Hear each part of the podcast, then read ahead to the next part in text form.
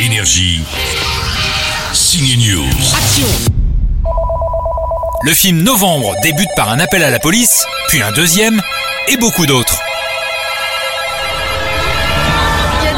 10e arrondissement, des rues, les rues, donne-moi les rues. Et Louise est en ligne avec la PP. Combien il y a d'assaillants Reste au bureau et tu regroupes tout le monde. Il y a une équipe au Stade de France et l'autre dans Paris. Ça a tiré rue Bichat au Carillon, rue de la Fontaine au Roi. Séverine, tu pars au Stade de France avec ton équipe. Le film français Coup de poing cette semaine est donc signé de Cédric Jiménez, le réalisateur à qui on doit Bac Nord, remet les flics à l'honneur avec Novembre. C'est l'histoire d'une traque de 5 jours, celle des cerveaux des attentats du 13 novembre par les policiers de la SDAD, la sous-direction antiterroriste. Aux dernières informations, il y aurait deux terroristes en fuite dans Paris. Je veux que le moindre type qui a eu un comportement bizarre dans les dernières 24 heures soit en garde à vue. Ce film ne remet pas en scène les attentats du Bataclan, il s'agit vraiment de l'enquête policière qui suit un peu comme la traque de Ben Laden dans le film Zéro Dark Sortie, une enquête collective, un film choral mené par Jean Dujardin, le commandant en charge de l'enquête.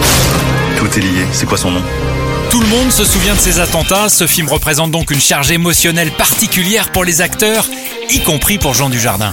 Complètement, on y pense tout le temps, tous les jours. Ça m'a pas empêché d'accepter le film parce que je l'ai trouvé brillant. C'est toujours pareil, c'est tout dépend comment il est fait. Il aurait été casse-gueule ou pas prêt avec une deuxième version en disant attends, faut qu'on travaille encore un peu plus. Je vais pas y aller. Alors, euh, je sentais que tout était, que ce soit euh, la vision de Cédric, le travail euh, de recherche de d'Olivier Demangel, le casting euh, intergénérationnel, euh, l'ambition, euh, tout était là pour effectivement raconter cette histoire. Mais on y pense toujours. D'habitude, on est un peu protégé par un film. J'ai le sentiment qu'on est toujours un peu, un peu planqué. On peut se planquer derrière une fiction.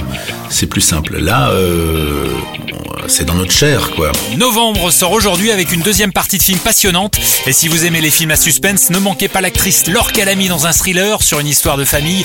L'origine du mal est un huis clos à suspense très réussi aussi. Dominique Fro, Doria Tillier vous donnent rendez-vous dans leur palace très kitsch. Tu vas regretter d'être entré dans nos vies. Énergie. Signe News.